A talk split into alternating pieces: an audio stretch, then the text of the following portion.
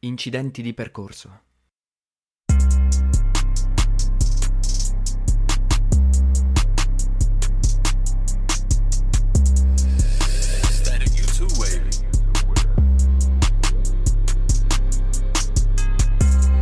Senti, non è che ci stai andando un po' troppo pesante negli ultimi tempi?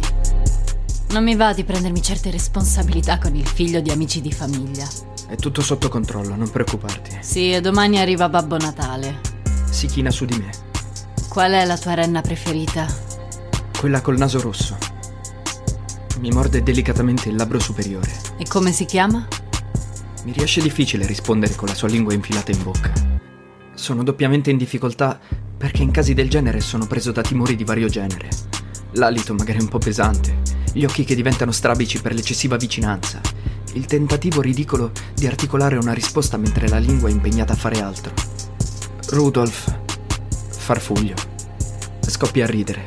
Sei un tipo da fumetti tu. Scommetto che leggi ancora Topolino. Sì, qualche volta. Normale. Del resto anche Disney ha dei nostri. In che senso? Sei proprio un bambino. O una bambina. Ora vediamo. Infila una mano fra le mie cosce. Mette su Inhuman dei Sonic Youth. Un punk sgangherato che adoro. E si ricomincia.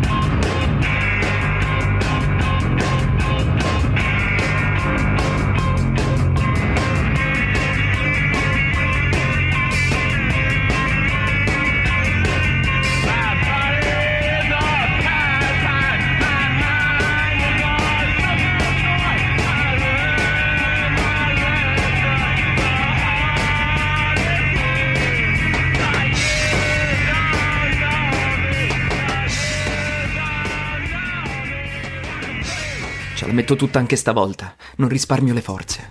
Sono le 5 quando smettiamo. È passata più di un'ora e sono soddisfatto di come è andata. Mi sto riposando al suo fianco senza pensare a nulla, mentre lo stereo suona Street Spirit. Frequentando Gertie, se non altro, sto scoprendo della gran musica. Ieri mi ha lasciato senza fiato.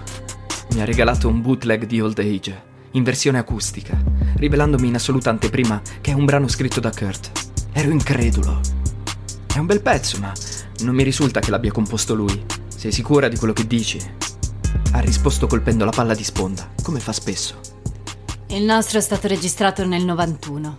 Impossibile, è uscito nel 93. Ascoltalo e capirai. Quando ho acceso lo stereo, lo shock mi ha tramortito.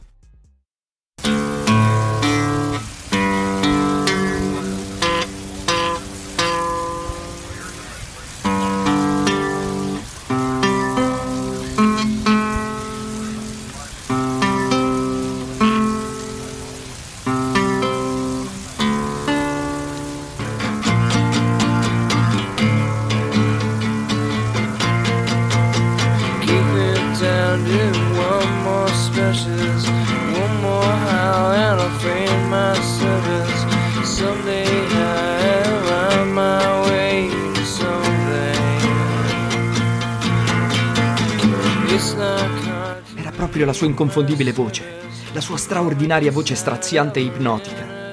Cantava quel brano nell'intimità della sua casa, accompagnandosi con la chitarra, interrompendosi, saggiando le corde, provando un paio di accordi e poi riprendendo a suonare. Lo stava componendo. Avevo il privilegio di assistere al processo creativo di un brano che tutti attribuivano ad altri. Una delle tante ingiustizie commesse ai danni di quella creatura luminosa e fragile. Mi chiedevo come Gertie fosse riuscita a procurarsi quell'incredibile rarità. Tremavo per l'emozione, avevo il cuore in gola. Lei mi guardava a braccia conserte, osservando dall'alto della sua superiorità la mia reazione infantile. Domani vedo se mi riesce di procurarti Dore Mi e la cover di And I Love Her. Cosa? Ha fatto anche una cover dei Beatles. Oui, mon enfant. Ho pensato che forse anche i demoni, in un loro strano modo, sanno amare. some carry believes my sermons. One more hours in the wave, my servants. Someday I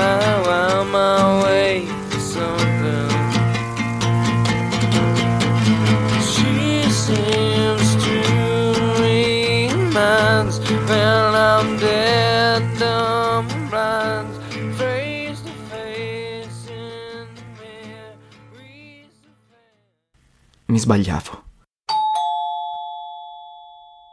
Si sente suonare alla porta. Lei si appoggia su un gomito, mi guarda fisso, si infila in bocca il mio dito indice e lo succhia pensosamente per qualche istante. È Carlos. Che dici, ti va se lo rifacciamo con lui? Mi è rimasta un po' di voglia. Static